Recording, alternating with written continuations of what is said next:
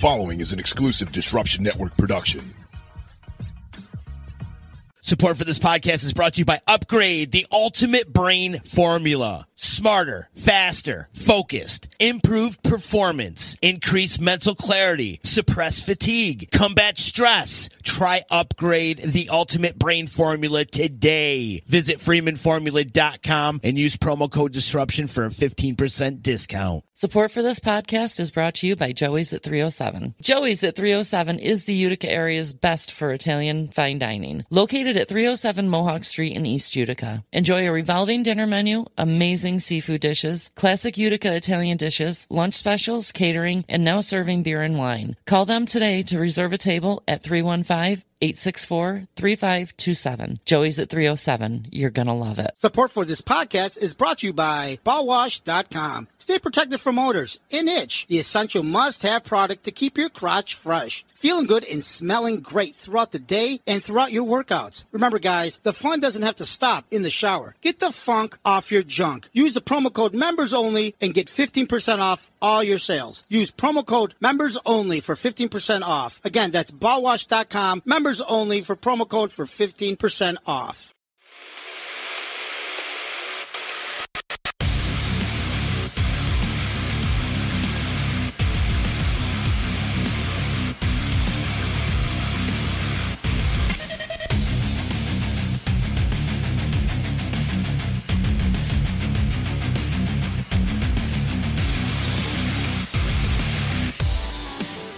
It's a wacky Wednesday here on Disruption Network. You can follow along on YouTube. You can follow along on Facebook. And you can follow along on Twitch. If you could do us a favor, share on Facebook.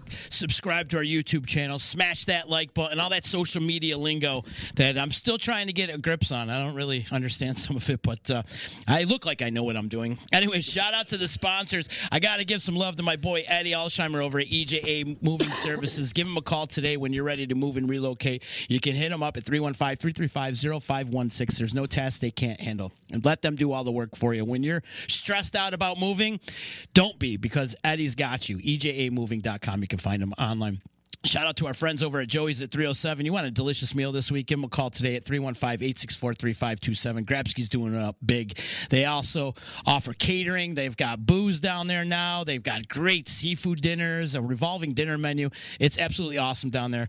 Go get yourself some great food over at Joey's at 307. It's 307 Mohawk Street. Shout out to Utica Coffee. My attorney, Dave Longoretto, has been keeping me out of trouble since the early 90s. Shout out to Saranac Brewery. BallWash.com. Use promo code members only and get yourself some nut rub. And also, I got to give a shout out to my boys from Sophistafunk. Sophistafunk and friends coming to the Stanley Theater Saturday, February 18th, featuring Mike Ganser from Aqueous, Sam Kininger, Joe Driscoll, Lou Wurzer from Lucid. We got some horns coming in. It's going to be a spectacular show. You can get tickets at the Stanley's website, thestanleytheater.org. Joining me today, we've got some friends in the house today. Mike Salaka's in the house. Daryl Hogan. Gentlemen, how are you? Good to see you guys. Hey. Hello. Mike, first off, thanks for the cannolis. Mike got me some cannolis. I love a guest that brings me food. You know that. See, before we go any further, now the ball wash, is that good for swamp ass? I'm asking for a friend. No. You're asking for you, and I'll tell you all about the ball wash. The ball wash is good for the shower. Sure. It gets the funk off your junk, if you will, right? Okay. But I recommend is the nut rub, because that prevents the swamp ass. So I'll Venmo you after the show. Well, just hit it up. Use our promo code, and you get some nut rub. I'll tell you, nut rub changed my life. It did. It did, because in the summertime. I see that you're dating. See? See, the nut rub helped me. Helped me nail down Stephanie. Hello, Stephanie. But what the nut rub is, it has a great fragrance. And it doesn't, it's the anti-chafe. Sure. It's the anti-sweat, swamp ass, if you will. So in the summertime when I'm working festivals, I'll do a little swoop and a doop on the inside of my boys, and I am good. And not only that, bro, but there's times where I don't shower like the every next day. Every day. And it still stays on. Mm. Wow. Still stays on. It's very, very effective. It smells great. They've got other stuff, other products like sack spray, which is like an aerosol spray. And then they have the ball wash, which is like a charcoal base. I mean, you might like that. It really cleans that up. Right. So let me give you the technique. The technique is you take a shower. Sure. You use the ball wash. Okay. You get them all nice and scrubbed, nice and clean. You towel off, and then do a swoop and a doop with the nut rub. With the nut rub. It's going to change your life. It really is. Ballsy and Ball Wash, they have some great products. They really do. All these things, as we get older, become more important to us. Exactly. Yeah. Exactly. It's so true, man. Like, I have hair growing out of my ears, my nose, my eyebrows, everywhere except on top of my head. I just can't figure it out for the life of me. Well, they have some of that shaving stuff, too. Yeah. You know, like a sack trimmer or whatever. Yeah, the Manscaped or something. The Manscaped type of thing. Have you used any of that? I got something similar to it. Mm-hmm. Something similar, but the Manscaped... No, I'm still using my old beard trimmer. Are you? I take my life in my hands every time. You can nick yourself pretty good, pretty man. Pretty good with those, yep. Oh, yeah. But I've been using it for so long, it's like, fuck it. The conversation... It's still working. we could do a whole podcast on just the products that Ballsy comes out with. It's amazing, yeah. Now, are they local, or...? No, they're from L.A. Oh, really? Yeah, they're from L.A. Okay. No, we've done a bunch of stuff with them through the Uncle Louie Variety Show. Sure. And then through the Disruption Network, of course. But, Good stuff. I'm a huge proponent of Ball Wash. Nice. Yeah, all right. It will That's an endorsement right there. It really is. Absolutely, man. Absolutely. So what's up, fellas? Good to see you, Mike. I'm glad we can finally do this. I know we've been talking about this. I've been looking forward to this for a long time. Awesome.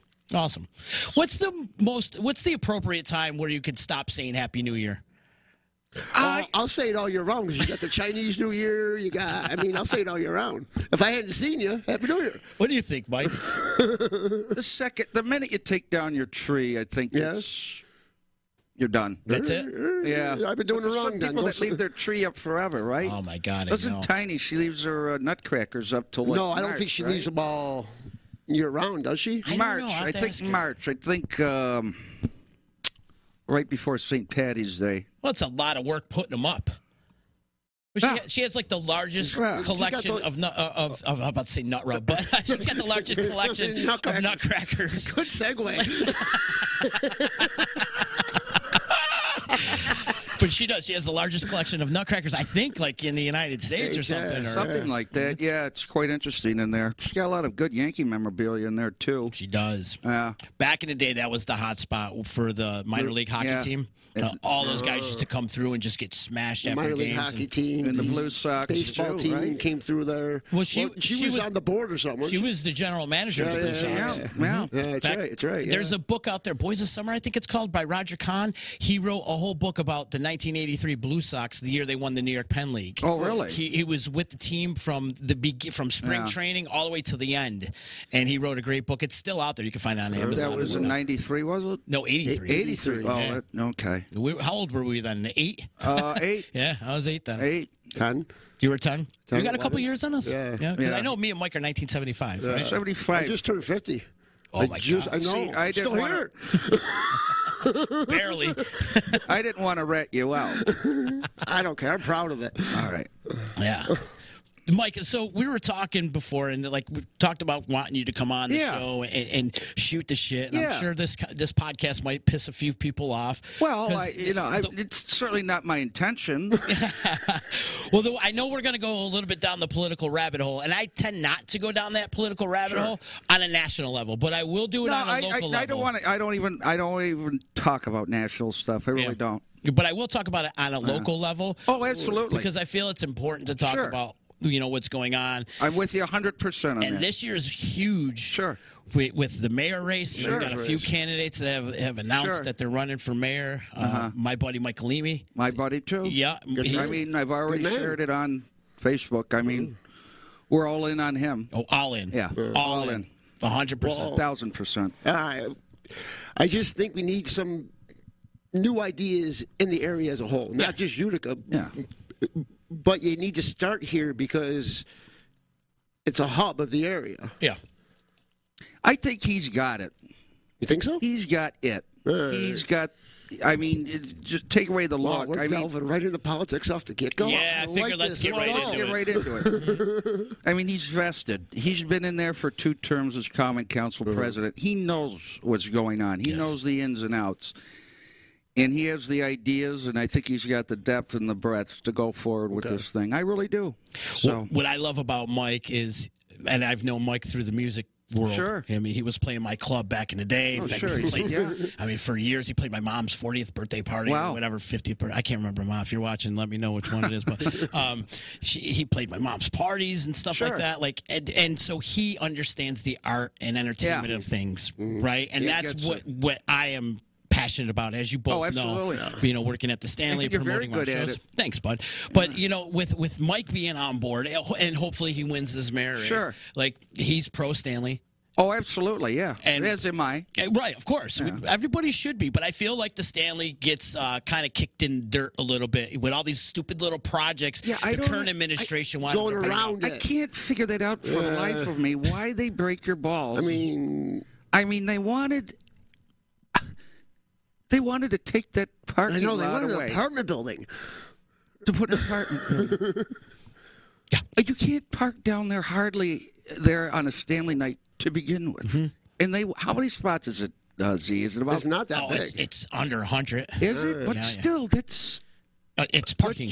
It's needed. And you go right into that parking lot, and the sign says the Stanley, Ancora, and the Lotus Garden. That would have wiped the Lotus Garden out. Yeah, it would have. It would have. Mm-hmm. I mean, it's a shame. Now, the other thing they wanted to do that we put the kibosh to it, too, they wanted to put a medium in the middle of Genesee Street. How are we supposed to get trucks in there? And I had some guys that work for the city say, I thought that would be a great idea. Well, you're an idiot because you don't know what the hell you're talking about. You have zero idea what it takes to put on a show at the Stanley, just like this whole fucking Complete Street thing. You know what? Go ahead. The thing with the Complete Streets is, whatever, okay? I don't know. Honestly, I don't know, but I do know that there's no snow at the moment. Right. Great trial run. Great job. You know? And you know what? They're calling it Complete Streets, but they didn't even complete the whole trial, right? They were supposed to go from where it is now all the way up to like Cottage Street or something like that, right by the roundabout. Oh, that would have been a real beaut. Oh, yeah. But they didn't even do any of it. Like, they only did a little bit because, we couldn't get a grinder. And now here comes winter, and we've actually had a real mild winter. Oh, yeah. I mean, it's warm today. It's like 40 degrees in January. It's unheard of. Well, not only it was sneaky, it was underhanded. They didn't ask you your opinion. They didn't ask anybody their opinion. Well, they said they asked somebody, didn't they? They didn't ask anybody. No. They lied. There's 1,000. Really? They just lied. Typical politician. Lied. Go ahead. Let them talk. There's 1,000 people against us. There's maybe two. And then they'll point to those two people and say, see, everybody's for it. Mm-hmm. Yeah, two. Because that's the way they operate. Okay. And it's not going to change unless... we start changing it.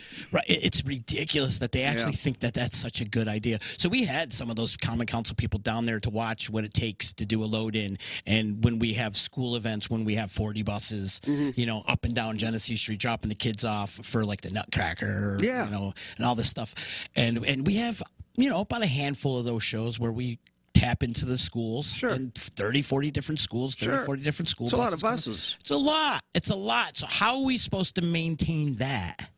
How are we supposed to do that show if we're down to 3 lanes? Exactly. And a medium. So I've got a folder of like 90 pictures and videos ready for the Common Council, ready to go, just on how stupid of an idea this is. And then you got the other girl that can't handle name calling. She's out there, you know, doing her little diagrams like we're little kids. Like, oh, this one makes it a little safer. And like, you're an idiot. Sorry. So you are. You're an idiot. But, you know, it's like you have no idea. Like, all you're doing is your agenda. How much money are you making off this project? I'd really like to know. Yeah. Yeah, right? I mean, that's usually the root of it. Oh, it all is. As a consumer, going downtown, one of the things I heard, it'll help drive people downtown. Listen, if I'm going through there and I can't get through there, I'm not going to come back. Mm-hmm. I want to know how many people are actually avoiding Genesee Street because of that. Right. Exactly. I only kind of take it because I have to. Well, there are times I have to, too. Right. Yeah. You know, if I'm coming from my house, like on a Sunday night, and I want to go meet up with my friends at Delmonico's, I mean, that's the route to take. Yeah. Or go to Ancora. But I got to tell you, when we had that snow... Ancora. Yeah, Ancora. There's a shout-out. That night that we had the snowstorm, was it November? November we got hit with one, and then December we got hit with... November...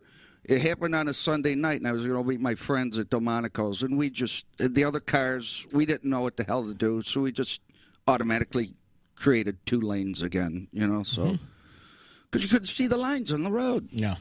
Yeah. So everybody's conditioned. You couldn't see the lines. You couldn't see anything, for that matter. And everybody's conditioned for that being a four-lane road. Mm-hmm. So we just... The person next to me, I'm looking at him. He's looking at me. I just, go. Yeah, right to each other, so.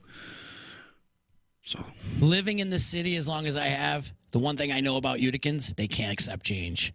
So how are they going to accept it? It takes a long time. It takes a while. Well, I can remember I used to break Dave's balls about when he put the roundabout in Oneida Square. And I said, it's the most horrible idea ever. How do you feel about it now? I love it. I do, too. He was right, and I told him that. Right. I said, Dave, I'm sorry. You were right. I'm wrong. Mm-hmm. I love it, too. I let me buy you a drink. If you remember, that intersection was the most fucked up intersection. It was. It was like a five-way intersection. Sure, it was. Yeah. And it was so confusing to get around it. Now that roundabout makes the flow of traffic a lot more easier, as well as the one on John Street. Over there. That one's a little bit faster. That one's that one you have to be. The Oneida Square one is a little bit slower, and that John Street one's faster, so you got to... Well, because it's two lanes going around. Well, I get that, It's like the ones... I can't call it the base anymore. It's not called the base anymore. It's called something else now. The Griffiths Air Park. Technology Park. Yep. All right? Those are big roundabouts. I mean, if you go to Buffalo, there's a ton of them. And you can go through those. You know, it's not slowing down traffic. What's slowing down the traffic is... the people not paying attention. The people are on their phones around the roundabout. This is my PSA for the day. Is like, people, get off your phones when you're driving. Please stop texting and driving. Yeah. You're an idiot. You're going to cause an accident. My pet peeve is when they blow yield signs. Yeah, it's supposed to yield the right of way, and they just go through it. But I'm actually, at first, I was a little skeptical about the whole roundabout thing. Sure. But now, I think it's great. I think the way the flow of the traffic and moves, I think it just handles it. We just got to improve everything that's around that circle. Mm-hmm. Right, exactly. Now, you go through that circle at about 7 in the morning, and it looks like the fucking Walking Dead. It looks like a bomb went off. It looks like the Walking Dead all day long. Like, and how are the powers that be, like, accepting this? Like, how is this acceptable to the powers that be? Like, how is this a good thing? It isn't. Right, exactly. I live in that neighborhood. I live on Oneida Street, and it's my neighborhood.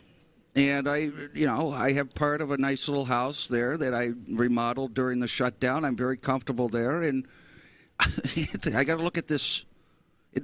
My office is on Varick Street, places that are like Ancora hang out. I go to Habano's Cigars. So I'm passing this thing 5-6 times a day.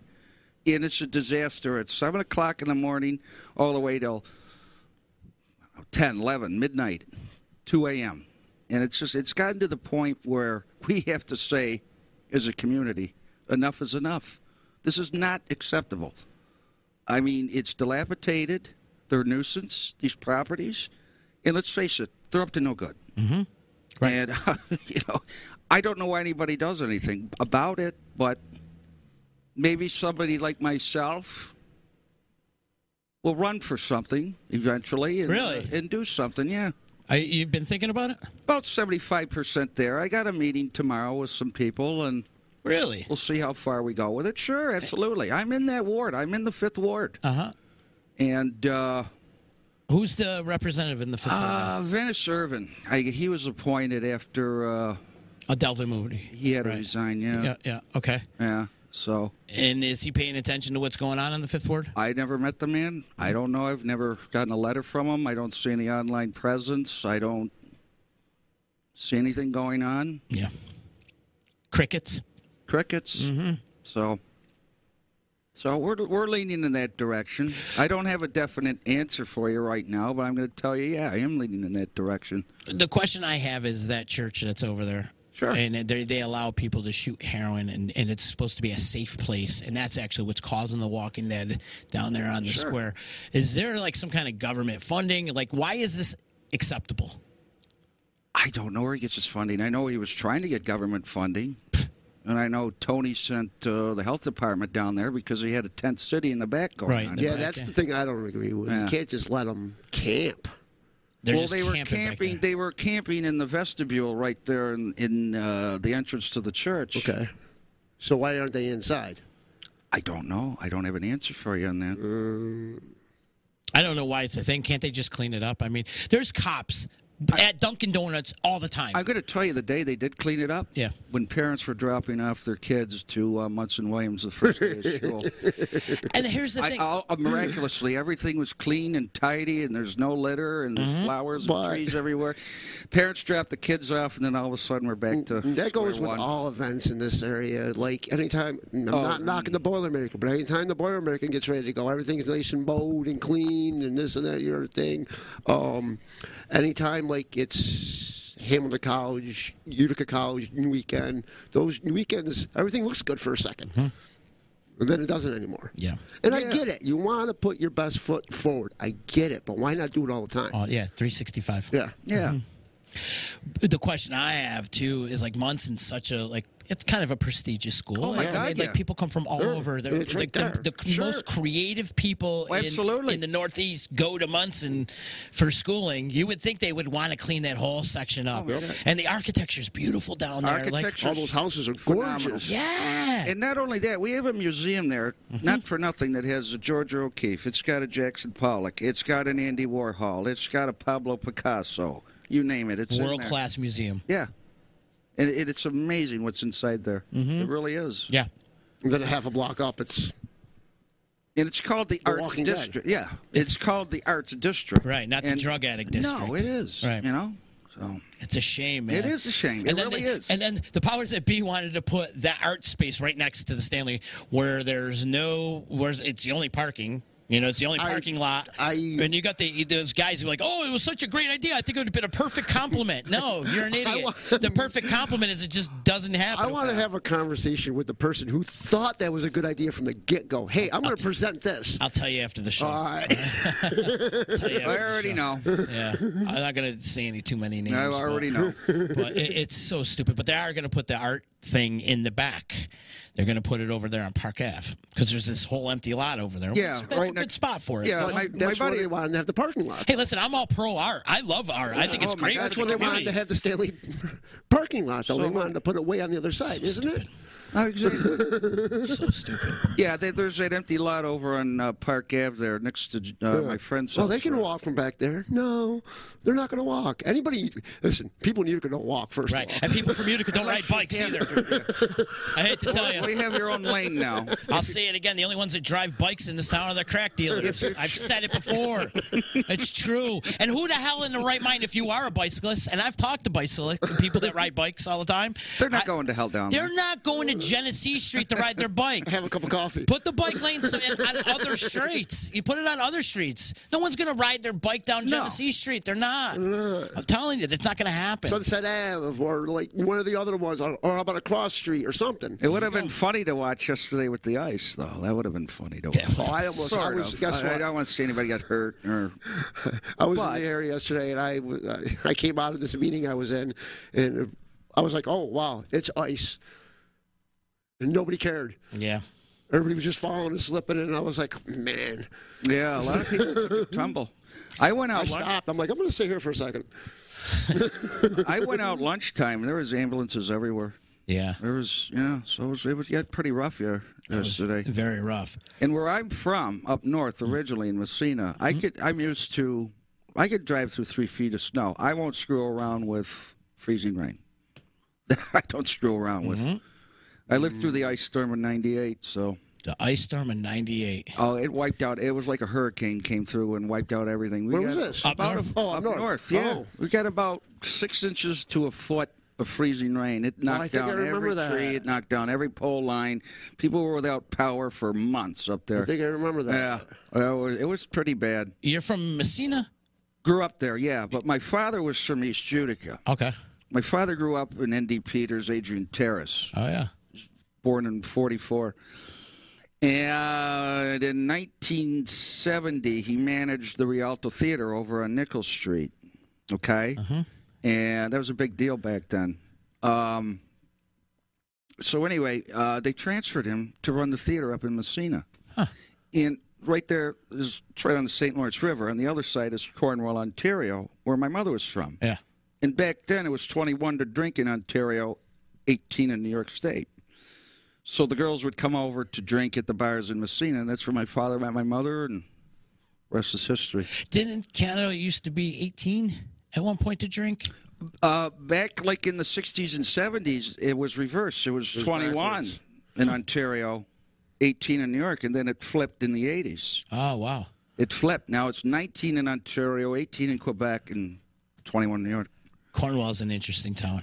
Yeah, it is. I mean, we've talked about that. We've talked about it many times. Freddy's Nightclub. I mean, we used to do, we were 16 years old, chalking our IDs, getting over the border. By then, that was pre-9/11. Yeah. So the Border Patrol didn't care. They used to be able to hop back and forth. If you got a DD, which we always did, they didn't care. They knew what the hell we were doing. And so we didn't have to worry about that. Now we had to get past the bouncer at the club. And they figured out that we used to put contact paper over that. So the 1975, we changed to the 5 to a 3 and then put contact paper over it. So when the bouncer looked at it, he wouldn't rub it. And most of the time we got in. Or they didn't care. They didn't care back then. You were dollar signs to them. Sure. Mm-hmm. And especially for bringing American money over. Right. I mean, it was the American dollar was stronger than Canadian. What's the exchange rate now? Oh, it's back to when I'm not sure what it is, but I know our dollar is much stronger than the Canadian dollar. The one goddamn time it wasn't was in 2011 when my mother died. And she was in Cornwall. And that's the one time the Canadian dollar was stronger, and a $20,000 funeral ended up costing like $30,000 because of it. Oh, yeah.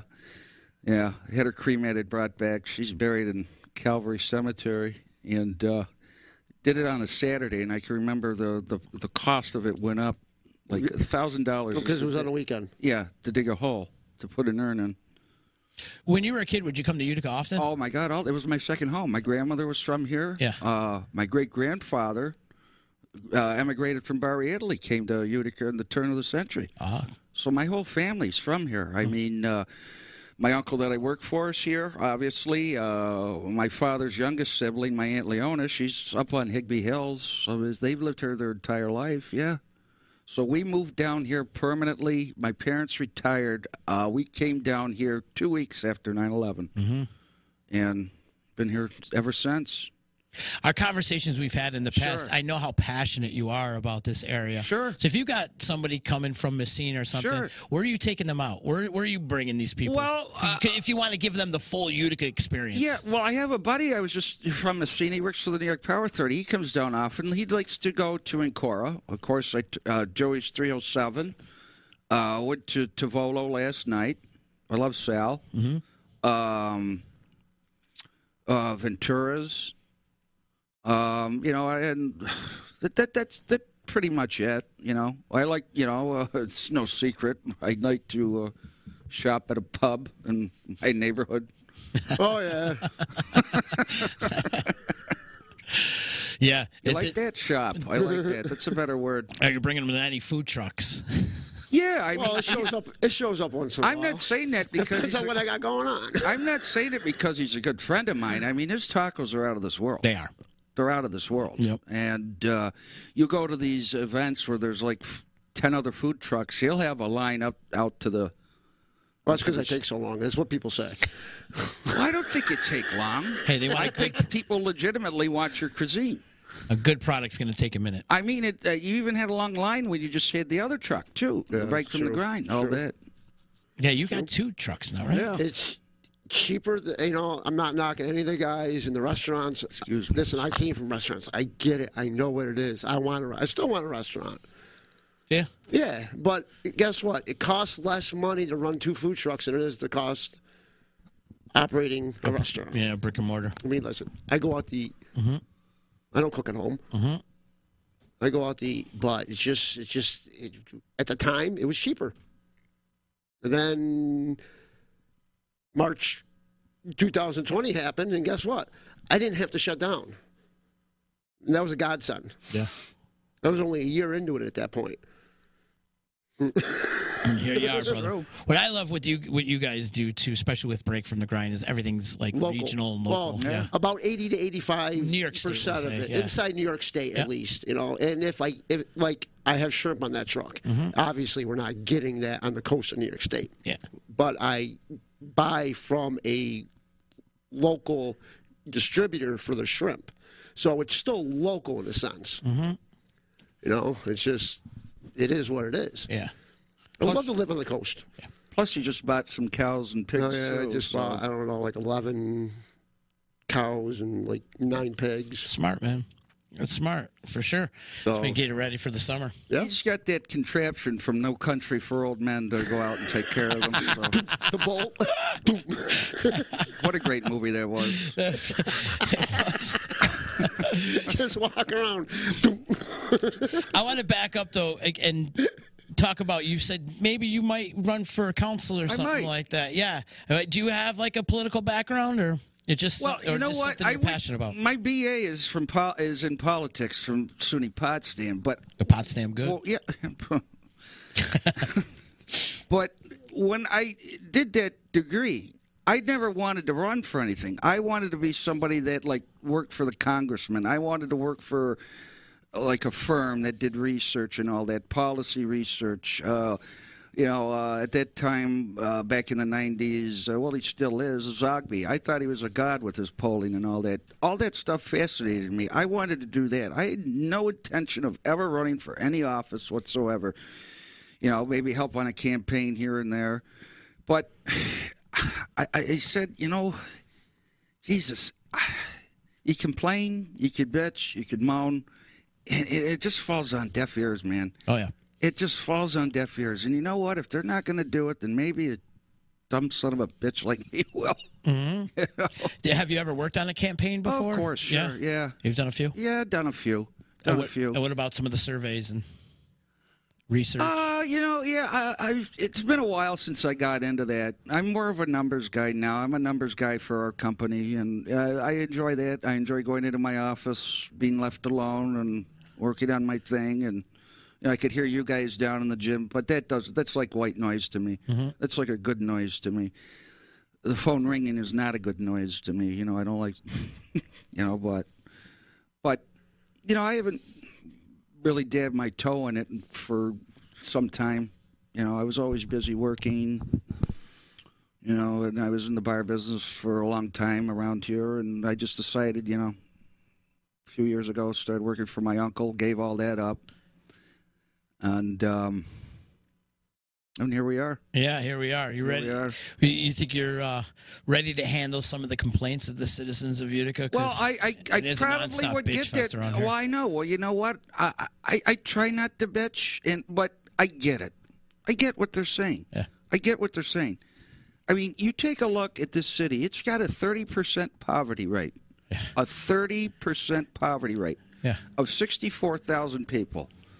So you're telling me we're not even that big anymore. You're telling me 1 in every 3 people doesn't have 2 nickels to rub together. And that's just the ones in poverty. We're not talking about the ones that are living paycheck to paycheck with little or no savings. If you take that national average and you apply it to a city our size, you're probably talking about 45%. So you got 75% of the people that, A, are either in absolute poverty, or B, that are living paycheck to paycheck. That's a problem. Oh, for sure. Those numbers are abysmal. Yep. And I get that. Some of it is not in their control. A lot of it's national. A lot of it's the federal dollar, whatever. The economy, inflation. I get that. A lot of that's, some of that's out of our control, but some of it is in our control. And it's not being done. It is not being done. And if you keep catering to this behavior, or you say, somebody else will take care of it, nobody else is. Nobody's taking care of these things. Right. I live in that neighborhood, and my family, my close friends, they all say, well, get the hell out of there. I've had 3 shootings in my neighborhood the past month. Yeah. One on Hobart, one on Walker, and one last week on Clinton and Oneida. I don't know. They don't bother our little houses. We have my house. We have the house next to me and the house on the other side. I don't know. It's a nice little strip of houses. We got a nice little thing going. I love my backyard. I remodeled my place during the shutdown. I like what I did here. I don't feel that I should have to move. They should move. Why the hell should I have to put up with that? Or be put in jail. Yeah. But they'll get right back out because of the stupid bail reform. Yeah. But, you know, maybe you see some movement on that. What was this statistic I saw the other day that if one more homicide in Utica, it's going to match the total from last year? It's going to match, yeah. And we're not even through a full month of 2023 yet. No, and you're not even, I mean, the weather is unseasonable warm right now, but, I mean, you're talking about, you know, going into the warmer months where people are out and doing things now. And, I mean, if that's going to be the pattern that we're going down, this is going to be an awful bad year. Mm-hmm. And, you know, I hope and pray it doesn't, but... What do you think the common denominator is with all these homicides? Is it Oneida Square? Or is it... It's gang-related. Yeah, but why Oneida Street, Oneida Square? Why? I don't understand. That's where I'm getting at. Why? It's kind of everywhere, though. But I guess it is. Everywhere. It's kind of everywhere, but, I mean, the whole country's experiencing these problems, too. That's true. But, That's true. You know, not to mention Messina again. I mean, when I grew up there in the 80s and 90s, this was a beautiful middle-class town. My neighborhoods was beautiful. All the houses were taken care of. The lawns were manicured. Everybody looked out for everybody. And now you go up there, and it's like a bomb went off. I mean... The plants closed, and then poverty and crime and drugs came in, and now that town looks terrible up there. And I hate to say that because, you know, I have friends and people that are still up there, and you know, I certainly don't want to discourage them. But if you look at a picture from the '80s of the house that I grew up in versus now, I mean, it was pristine. My father put thousands and thousands and thousands of dollars into that. What was the industry up there? It was Alcoa. There was General Motors. There was Reynolds Metals. And then all that started to shut down. Yeah, I mean, you have to have an economic driver. Yeah. I mean, in Utica, you got all the economic drivers for arts, entertainment, and sports. Sure. It's all right there. Yeah. And thank God we have that. And health too. But the healthcare. The health industry is really big in this area. Yeah. Absolutely. And it's unfortunate that they're having a hard time finding nurses, too. Yeah. Yeah, it is. I mean... Every area's got to have an economic driver to it. Sure. You know, one thing we talked about earlier, people in Utica don't like to change. Yes, for years it was a factory town, or it was a textile town, or it was whatever you wanted to call it at the time. But now we have an economic driver, and I see so many people going, oh, why do this? Why do that? Why not? If the numbers, a guy like him who knows these numbers, you give him a report, he's like, yeah, we can't do this. Or, oh, yeah, we could do this. Or how about we do it this way? That's what you needed on the Common Council. What's the biggest change you would bring to the table if you did get on the Common Council? I want to clean up Oneida Square. That's number one? That's number one. Yeah. Yeah, that's number one for me. I mean, to me, it's a no-brainer. Yeah. And to me, it's a right... How do you do that? Like, what's your first step of trying to clean up Oneida Square? Well, you know what? I would sit down... And I would say, you know, I'd look at these properties that are down there. Who owns these things? Who owns them? And why is this behavior happening? I mean, you allow people to loiter here? Or what the hell are you doing in your store to begin with? What's going on in here? I mean, it seems like everybody's got rights to do bad things. You know what I mean? Yeah, that's that whole bail reform bullshit. Yeah. Because now people feel like they're indestructible. Yeah, you have the right to do a bad thing. Well, what about my right to do a good thing? Why can't I live in peace in my neighborhood? Why do I have to come out every time and see this? And again, people are going to say, oh, Mike, just leave, and Mike, just move somewhere else. But why the hell should I have to? In my brain, that's what I'm thinking. Why should I have to move? Why don't we make life difficult for these people that are making life difficult for everybody else around here? And I don't know, you know? But, you know... The loitering. I mean, there's got to be something that we could do about this. I mean, I know the cops' hands are tied because of whatever, but, you know, I'd be a little bit more tough and more firm about moving these people out. And, you know, hopefully these buildings will sell. Hopefully we could find some private investors in development to come in here and clean it up. You know, it only took Rudy Giuliani if you remember, we're old enough to remember, Rudy Giuliani, when he came in as mayor, I know he's off the wall now, but he belongs in a loony bin right now. Yeah. But back when he went for the dollar. But back when he had his sanity and he became mayor of New York City, Times Square was a cesspool. Yeah, it was. That's you all know, you peep remember shows, that disgusting peep shows drug addicts. Yeah, yeah. He just got them all the hell out of there, and he called Michael Eisner, who at that time was the CEO of Disney, and said, "Why don't you invest in your new show that just came out, Beauty and Beast? Why don't you invest it and put it in Oneida Square?" And then it was just like all the dominoes. You mean Broadway, not Oneida Square? Or yeah, I wish Beauty and the Beast was on Oneida Square. Yeah, or well, Times Square, right? Times Square, Broadway, all that. Yeah. So anyway, I mean, just the cookies started to crumble, and then now Times Square's it's a tourist trap now. It is. Yeah. But it brings how many dollars to that area? Oh my God. Yeah. And it's not like back in the day, going down to New York City back in the day as a kid, you felt... You were scared. Yeah, you're very scared. You felt unsafe. And we were going down there when the Yankees sucked. Yeah, terrible. Same. At least we got to see Don Mattingly, though. Yeah. At least we got to see Mattingly. Yeah. But yeah, that's... And, that's a great point, too. If somehow we can get some kind of big corporation down towards there. Sure, if you do that, it's amazing how much just one little thing like that will change that whole scenario down there, too. And, I mean, there's some legit businesses down there that are doing, like... oh, great. Yeah, I mean, pick on this one and leave this one alone. But at the same time, I mean, it's amazing if you just get one thing to invest down there and develop and buy something down there. It's amazing how you'll watch that thing start to grow. That whole... Park Ave side of Oneida Square. You know what I'm talking about? You can go around the roundabout to go up Oneida Street. That whole side. Listen, those buildings, who owns those buildings? Mm-hmm. It's bodega, shuttered, bodega, shuttered, bodega, shuttered. And it's just garbage. Yeah. And there's some great restaurants down there. Shout out to my boy Tony at Palermo's. I mean, Palermo's has been there for years.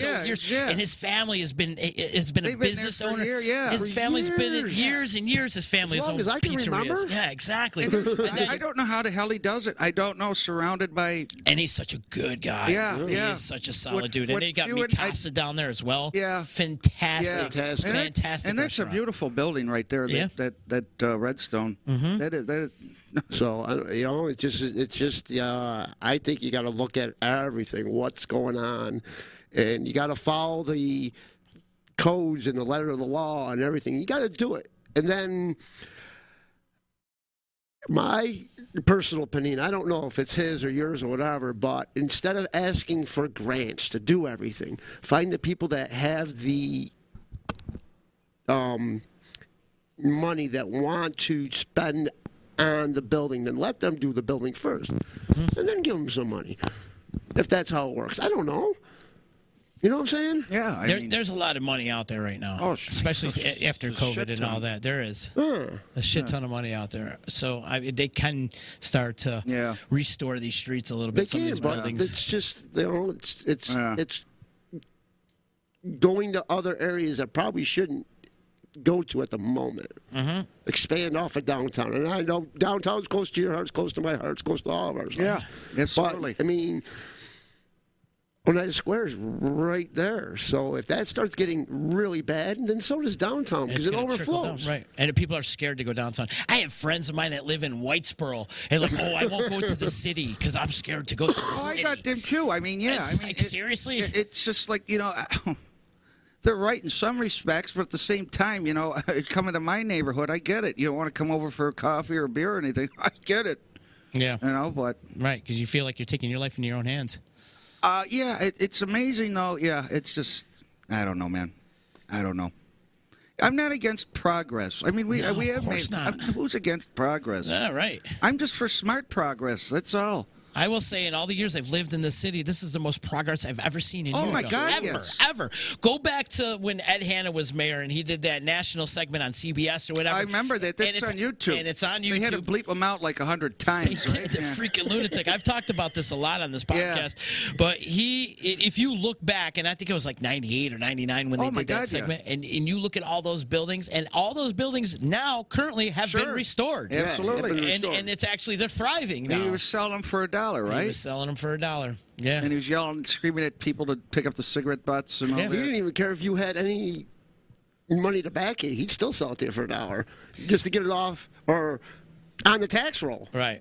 So do you think he was actually the man who actually laid the groundwork for all this that's happening now? That's an argument.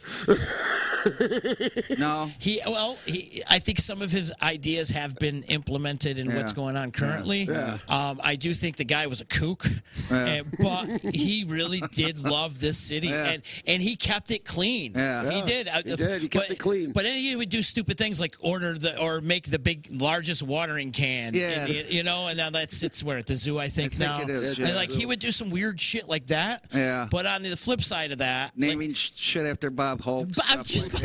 Reading my mind, bro. Sorry. They think the Bob Hope Tower, but they had Bob Hope come to town that day. Oh, they did. In the 70s, they named it after him, and that whole clock tower or whatever is named after. It's called the Hope Tower, and they named it after him. When he came, huh? He was just. I think it was in the 70s, early 70s. He was just a fanboy. Ed Hanna was just a fanboy. He probably was. He probably was. But Ed Hanna used to do some cool things in Hanna Park. He'd have some live entertainment in the park, and do the salt potatoes and the corn and the hot dogs. Like he did some really cool activities for the kids and for the families. He owned a villa or something in France or something, Paris. Did he? Something like that. Yeah, if you watch that thing on CBS, what was it, 60 Minutes? I think it might have been 60 Minutes. 60 Minutes or one of those shows. Yeah, it might have been 60 Minutes. And he had some powerful connections, man. Really? To get CBS here back in the day. Sure. And Utica was a shithole. I mean, it was, man. Yeah. And, I bring this up to some of the kids that I was arguing with on the internet. I'm like, you guys don't know what it was like to live here in the 80s and 90s. And they're like, oh, I don't care what it was like to live. Well, you should, because we were living in it. We know what a shithole is. Yeah. And to see the progress that it has become nowadays, there's nothing but progress, and they don't see that. The kids trying to make a name for themselves out there don't see that. Sure. They weren't living in the 80s and 90s and didn't see what we had to go through. This place was a shithole back in the day. I'm not being a Debbie Downer when I bring up these numbers and I bring up stuff that needs area of improvement. Yeah. I'm not taken away from all the progress that has happened, which has been a lot. Mm-hmm. And thank God we had that. If we did not, but... this is just stuff that's been neglected. Back in the day, there was a bumper sticker going around, and it said, "The last one out of Utica, please turn off the lights." Like that was the mentality going on in the city back then. And people when I graduated, everybody wanted to get the hell out of Utica as quick as possible. Sure. Nowadays, you got these kids graduating high school; they're probably scared to leave their parents because that's the generation. They're too scared. They're scared of everything. I call it the Snapchat generation. The Snapchat generation. That's exactly what it is. Yeah. TikTok generation. Snapchat. Well, but nowadays they're staying in town. And these millennials are making businesses and doing cool things in the area, and more power to them. We want to see that. Yes, absolutely. You don't want to discourage that. But back in the day, they couldn't wait to get out of here. Everybody couldn't wait to get out of here. Couldn't wait to leave. I remember I couldn't wait to leave. Mm-hmm. And not to again pick on my hometown that I grew up in, but people that complain about Utica, go above the thruway. There's absolutely nothing up there. Or go to Rome. Yeah. Seriously, I used to say that. Hey, you want to feel bad about being from Utica? Just go to Rome. Go to Rome Walmart. Go to Rome Walmart. You would think you'd feel better. How vast upstate New York is. I mean, if you go up north, you have Potsdam, SUNY Canton, St. Lawrence, Clarkson. Mm-hmm. You have Fort Drum, mm-hmm. and then you have Lake Placid, and that's it. On SUNY Plattsburgh, and that's it. There's no industry up there whatsoever. And there used to be. Yeah, and there used to be. Well, it was logging industry, and it was everything on the St. Lawrence because it was on the St. Lawrence. Sure. So you had all the General Motors and what was the other one? Alcoa and all that because you had the waterway to transfer stuff in and out. Yeah, well, and there's no major highway that goes up there. Other than the Northway, mm-hmm. there's no major highway that goes up there. But the Northway is more on the other side. It's more from Albany to Plattsburgh. Yeah, into Montreal. Uh-huh. But you don't have anything that goes from Utica. I mean, well, you got Route 81 and all that. But other than that, I mean, you don't... if I wanted to leave Utica to go to Messina, that's a 3.5-hour ride, and that's a hard 3.5-hour ride. You take 8? I take 12, 26 to 37. Yeah, in the wintertime, that's not a fun ride. It's not fun in the summer either. In the summertime, it's cool. I mean, it could be a little bit. Yeah, in the fall, it's beautiful. To me, when I'm on the road, I'm 2 hours in. I just want to get there. You know what I mean? Mm-hmm. But because I know this is all I'm going to experience. Well, that's because there's nothing for miles, too. It is. There's literally nothing for miles. I mean, there's a lot of farms and all that. But, you know, in terms of, like, anybody wanting, like for example, what you do at the Stanley, I mean, they're not going to get that up there. No, they're not. They're not going to get that. They're not going to get our cuisine. They're not going to get whatever. When we'd come down and visit, my father, we'd get like 40 loaves of Napoli bread. And he bought this, those, what do you call it, those freezers where the top opens up the box. Yep. And he'd put all the bread in there. Freeze them all. Freeze them all. Because all you were getting up there was Wonder Bread. Yeah, Wonder Bread and Twinkies and SpaghettiOs. Open a can and serve. Bread. Back in the day, Mike, up there was a great hot spot for a lot of live music, though. Sure. Not on a national level, as far as like a regional level goes, because there was like the Java Barn in Canton. I don't know if that's still there or not. Oh, no, it's probably all wiped out. That's probably all wiped out. And then Potsdam used to have that Potsdam Good Festival. That was good, yeah. That was a lot of fun. At least things were happening in these college towns. There was. Outside of that, there wasn't anything happening, you know. Potsdam was a lot of fun. You know, how close were you? Like, remember when the guys escaped? How far were you from Dannemora? You see, people when you get up into that area, everybody thinks everything's close to each other, right, but it's not. It's miles. It's miles. That's like 2.5 hours. Oh, okay. Yeah, that was in Constable. Constable, whatever. One of those. Yeah, it's Constableville. I can't even say it. I know there's Adirondacks. Yeah, it's large, man. But it's very vast, and that's just the northern part. I mean, you've got to go into the Finger Lakes area, the southern tier, the Hudson Valley. I mean, this is a huge state, man. It really is, and it's gorgeous. People don't understand, like, being out on the road or whatever. They're like, oh, you're from New York? Yeah. They think we're from Manhattan or Brooklyn. I'm like, there's a whole other section of New York. I honestly don't even correct them anymore. I've heard it so many times. I'm from Utica. They're like, where's that? I'm like, north. But the problems that we're having, every other upstate New York city and town's having them, too. Mm-hmm. I mean... But, there's glimmers of hope. I mean, I'm told Troy, I got to go to Troy one of these days. I'm told that place is just totally revived. It has. It's transformed. Yeah. It has a lot. Yeah, I got to check that out. Especially along that riverway. Yeah. And it's like a really cool entertainment industry, district over there. Yeah. In fact, people from Utica that are part of this planning here in Utica, the project planners should go take a trip to Rochester, Troy. There's been some really cool development going on. Well, they got to go out there and just hang out. Don't go out there as like a tour or a committee, whatever. Just go out one day, like as a group. And... Go hang for a couple days. Get a hotel room, go to dinner, go out to have some, head to a show. I mean, I've done it. I've gone to Saratoga, and you know what? Hung out. Went to a concert, stayed over, ate the next day, drove to see the Foo Fighters, which was a disaster, but it was still a good show. It was a disaster, though. But aren't you happy that show happened? Yes. Yeah. Because with the whole Taylor Hawkins thing. Yes. Oh, my God. Yes. Yeah, we went that night. Yes. Yeah. But, we went to see the Black Crowes in Saratoga the night before. Was it well attended? It probably 8,000-9,000 still, whatever. It was still kind of COVID-y, whatever.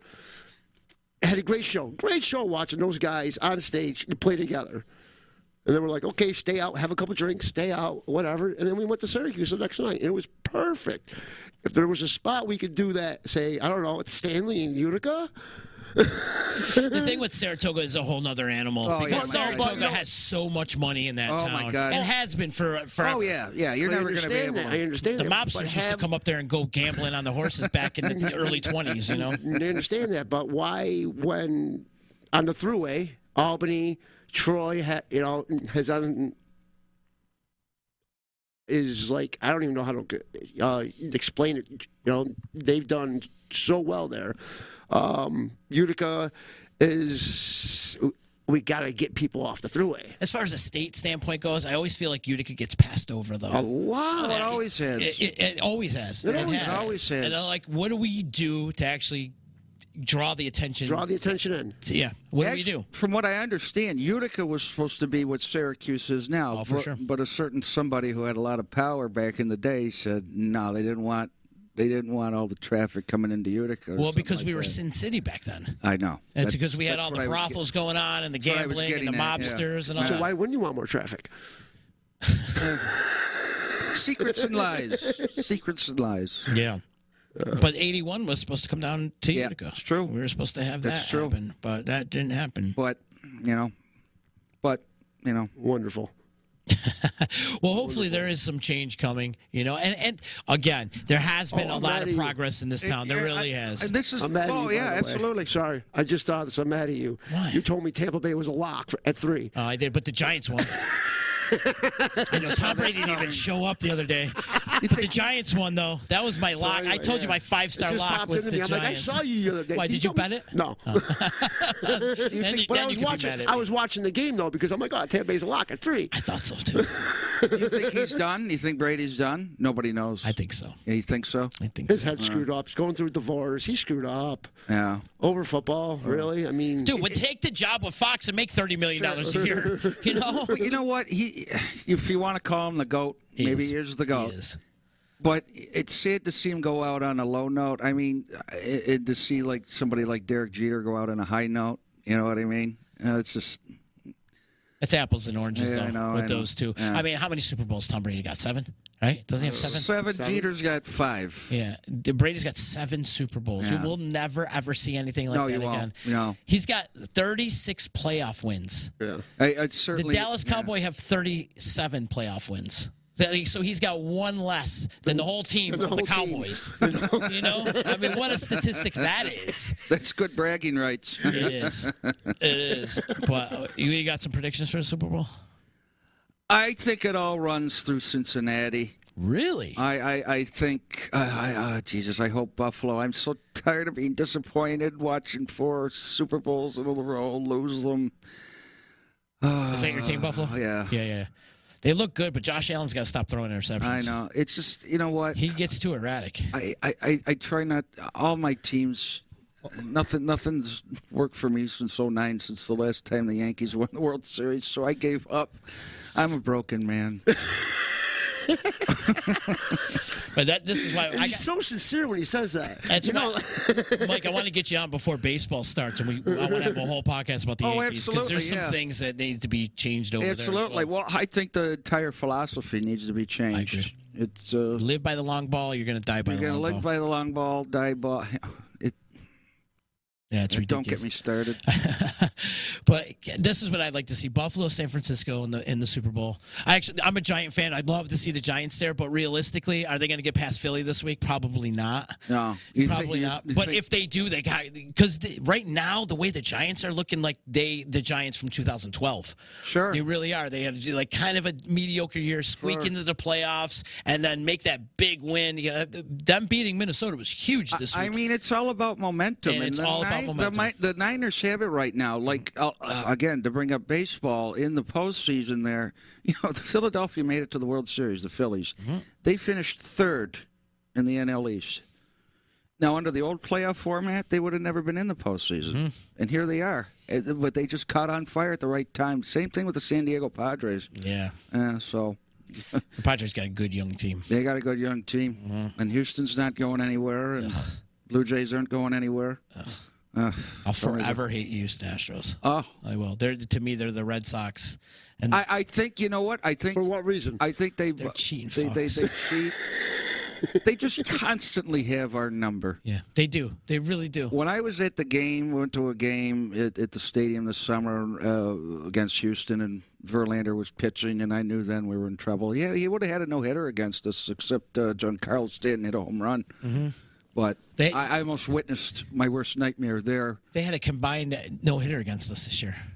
Yeah, I know they did, yeah. Right, earlier in the year. Yeah. Or last year, we should say. But unbelievable. But the whole football thing is really starting to match up to we're about to see some excellent games. Wild card, every game was excellent. I guess I got to start watching this year. Every game of the wild card was really, really good. Other than the Monday game, I mean, all the games were very, very... Look at Jacksonville. Jacksonville's down by 21 points or whatever. Came back to win. 31-30. Yeah, Trevor Lawrence is going to be the real deal, man. This is all going to be fascinating to watch. Yeah. And you can't count out Kansas City, man.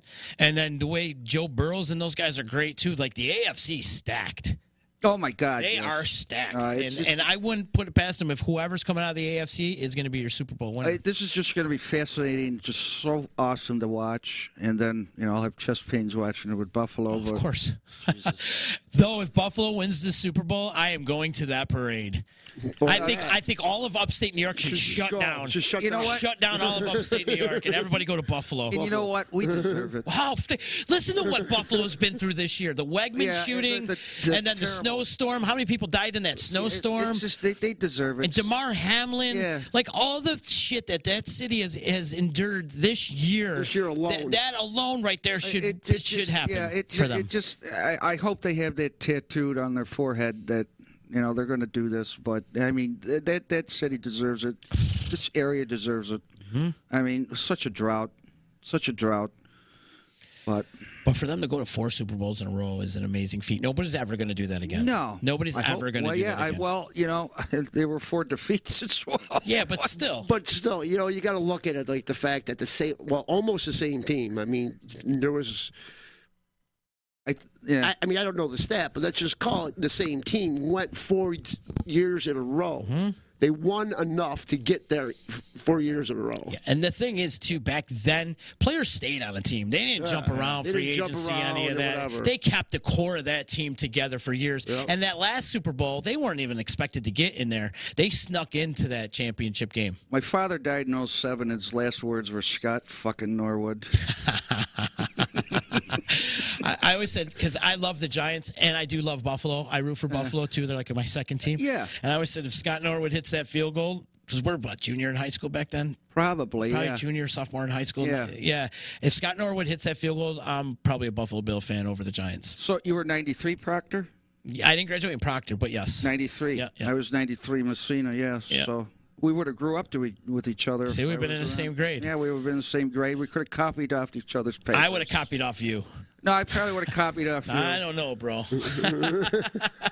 I was terrible in science. I was terrible at showing up. Oh. So I had an old man that made sure I showed up. He did? Yeah. I used to leave early. I'd show up. Too. I would show up, but then I would just leave. Dude, my grandmother was a lunch lady at Proctor, and when I would ditch out, she would catch me. And Jesus. But you had a built-in rat. Everybody ratted you out. No, she didn't rat me out. She'd get your ass in this car. She'd bring me home. She would help me out a lot. She would help me out a lot. Yeah, a bunch of rats. It's just like Joe Pesci and Goodfellas. Once he kills Spider, his whole family's a bunch of rats. You want to grow up to be a rat. His whole family's a fucking rat. I knew this podcast was going to go all over the place. I just knew it. I liked it. That's what I said when we said we're going to. Well, you told me not to use the I word. I'm not using the I word. It's the I word. Interview. Oh, yeah. Don't you ever say that. So I got that word out of my vocabulary. But we saw each other at Ancora the other night. He's like, "I'm really looking forward to an interview." Yeah, and I'm like, don't say that. Yeah. It's a conversation. Yeah. People have been asking me, what are you going to talk about? I says, we're just going to sit down and talk shit. That's what we're going to do. I was just coming here for support. And you've talked a lot of shit. I'm not running for an office, so I don't give a shit. Well, I'm not there yet. Hopefully he is, man.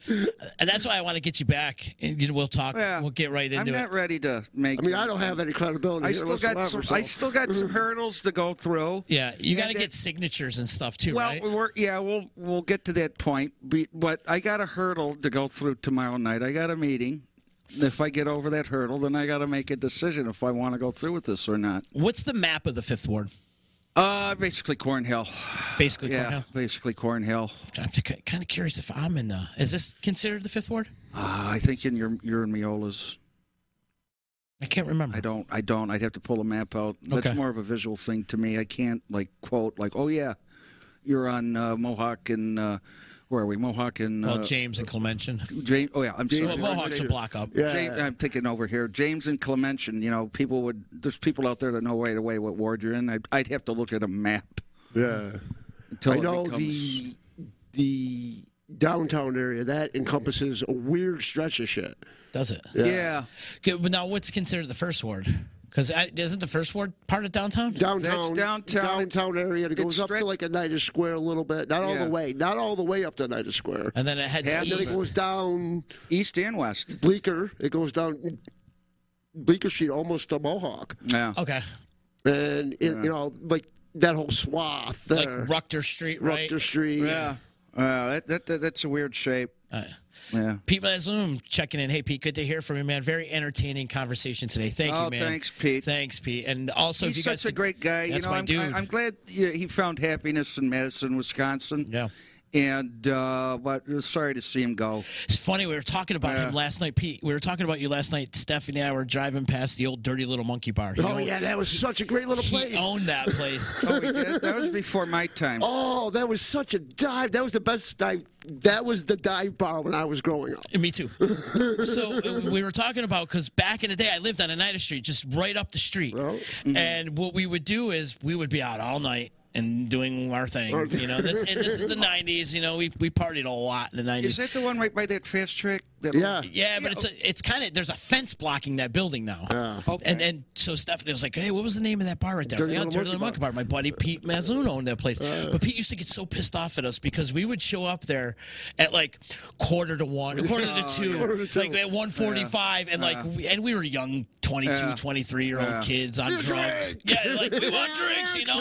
And he'd be just like huffing and puffing. Like, he wanted to close, you know? And, well, being in the bar business as long as I was, I went Pete on that. I used to hate that too. Well, then I opened the bar too, you get that. Yeah, they'd come in at 1:45. I used to hate it. Yeah. Yeah. They get hammered and spend their money elsewhere all night, and then they want to come and, you know.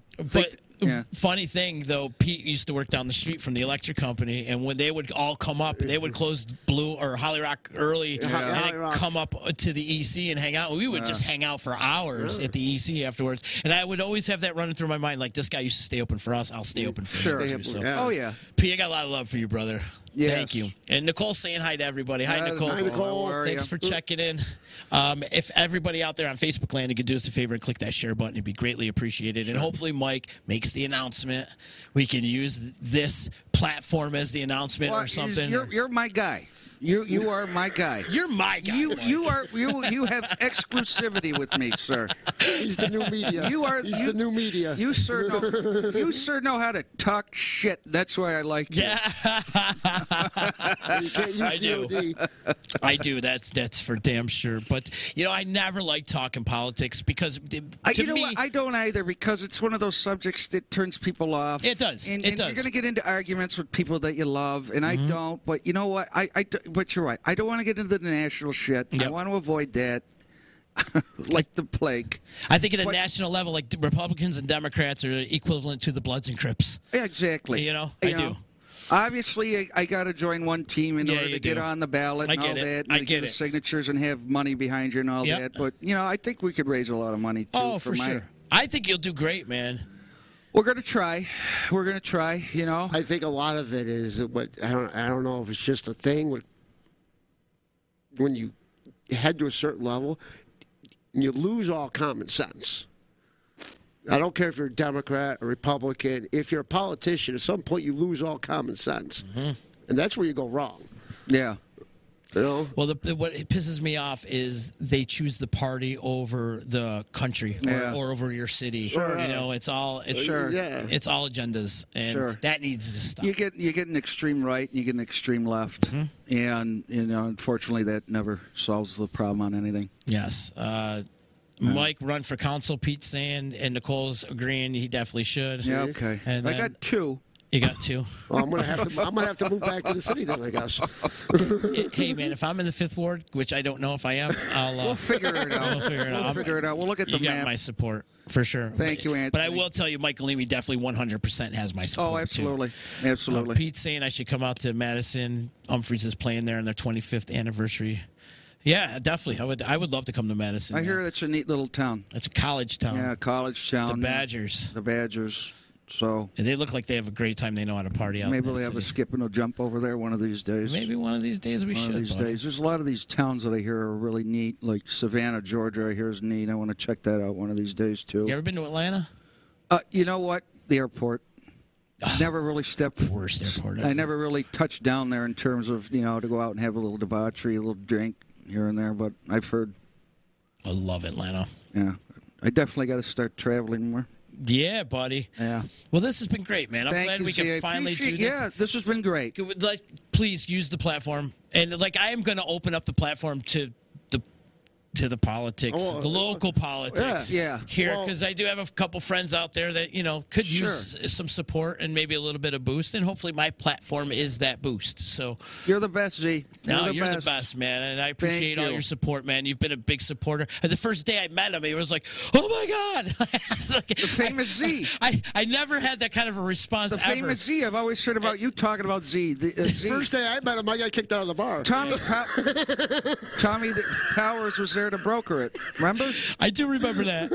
And he says, Tommy Powers says, oh, you two don't know each other? Two Utica legends? I go, he's a legend. I'm not a legend, I just was the hell behind a bar getting my ass harassed all the time. Well, so was he. Made a lot of money, too, though. More or less, for sure. But no, that encounter was just, it warmed my heart. It made me feel humble about that, because your reaction to meeting me was just like, really? Yeah. The famous Z. Well, you figure that I was always bartending while you were always working. Where would you bartend at? Well, I was at that place, and then I was at the Hotel Utica for many years. I mean, combine both. I mean, that's almost 20 years. 15 of my 16 of my 21 years here. That place was like the very first gay bar in New York State or something? I think it was. The longest running gay bar? Upstate New York, I think. I think it was the longest running. Is that what it was? Okay.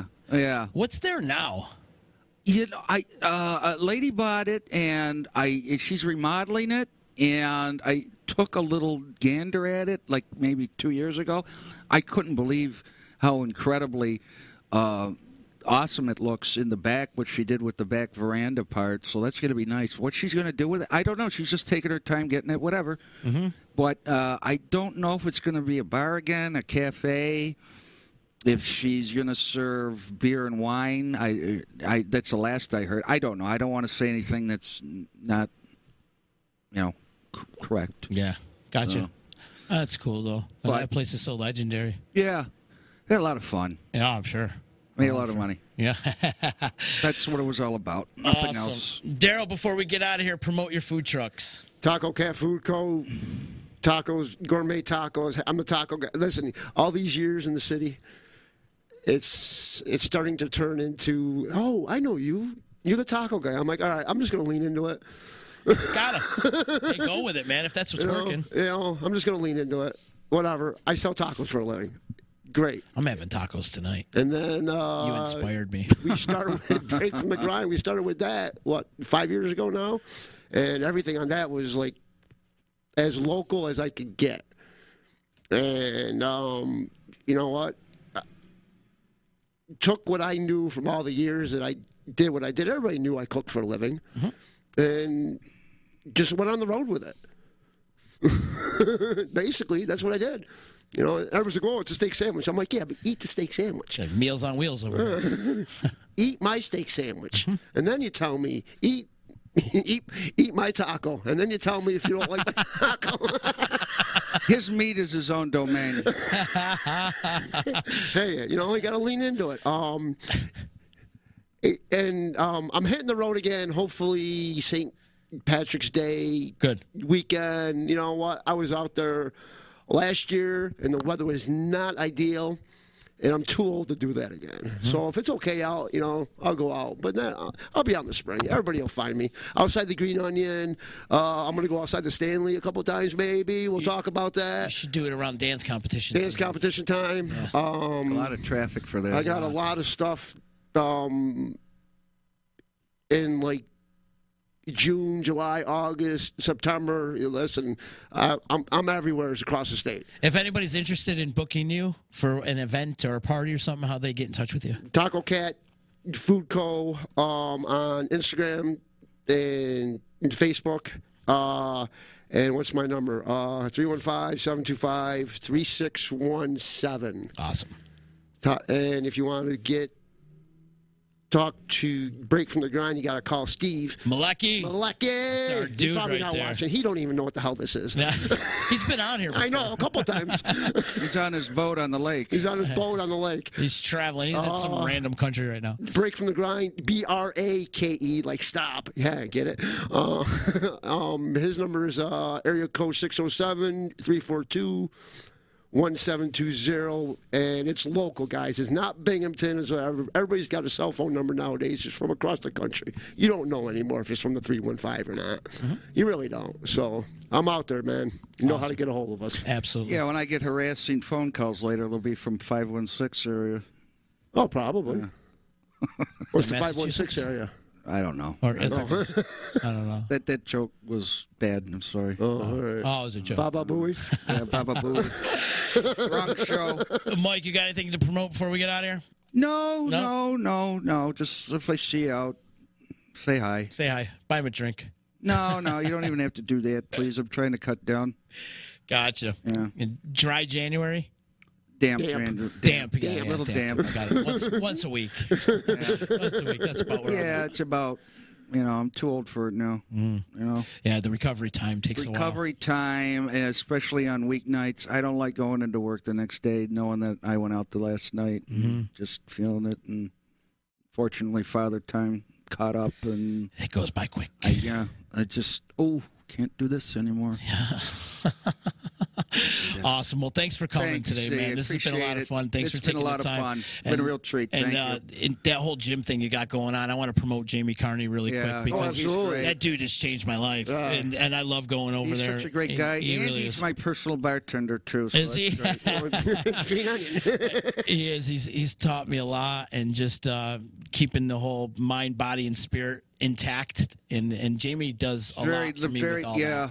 We're glad that you like it, and it's a neat little spot. It is. We're not trying to compete with any big gym, obviously, or anyone else. We just got our little thing, our little corner of the Varick Street. It's good little motivation for me, too, because when I'm sitting there hitting the heavy bag and I look over at my old bar and I'm like, I hit a little bit harder. Yeah. Keep pretending the landlord's face is on that bag, Yeah, that was a bad deal. It was such a bad deal. Anyways, I'm sorry about that. Hey, it's not your fault. Hey, everything's got to end. Oh, yeah, for sure. All good things come to an end. I'm very happy where I'm at. Sure. And speaking of which, Stanley Theater presents Sophistafunk and Friends Saturday, February 18th, featuring Mike Ganser from Aqueous, Sam Kininger, Joe Driscoll, a whole bunch of others. It's going to be a great time. I encourage all of you to come and support the show.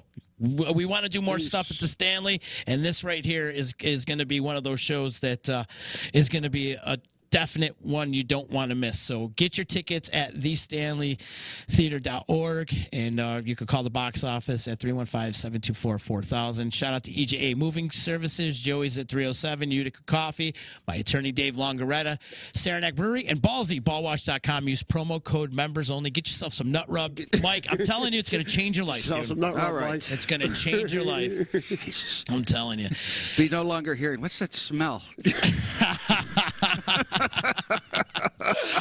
Everybody, thanks for listening. Click that share button. Thank you. Give us a 5-star rating on Apple Podcasts and have yourself a good day. There's a camera right there, and I can look into it. Man. Support for this podcast is brought to you by Upgrade, the ultimate brain formula. Smarter, faster, focused, improved performance, increase mental clarity, suppress fatigue, combat stress. Try Upgrade, the ultimate brain formula today. Visit FreemanFormula.com and use promo code DISRUPTION for a 15% discount.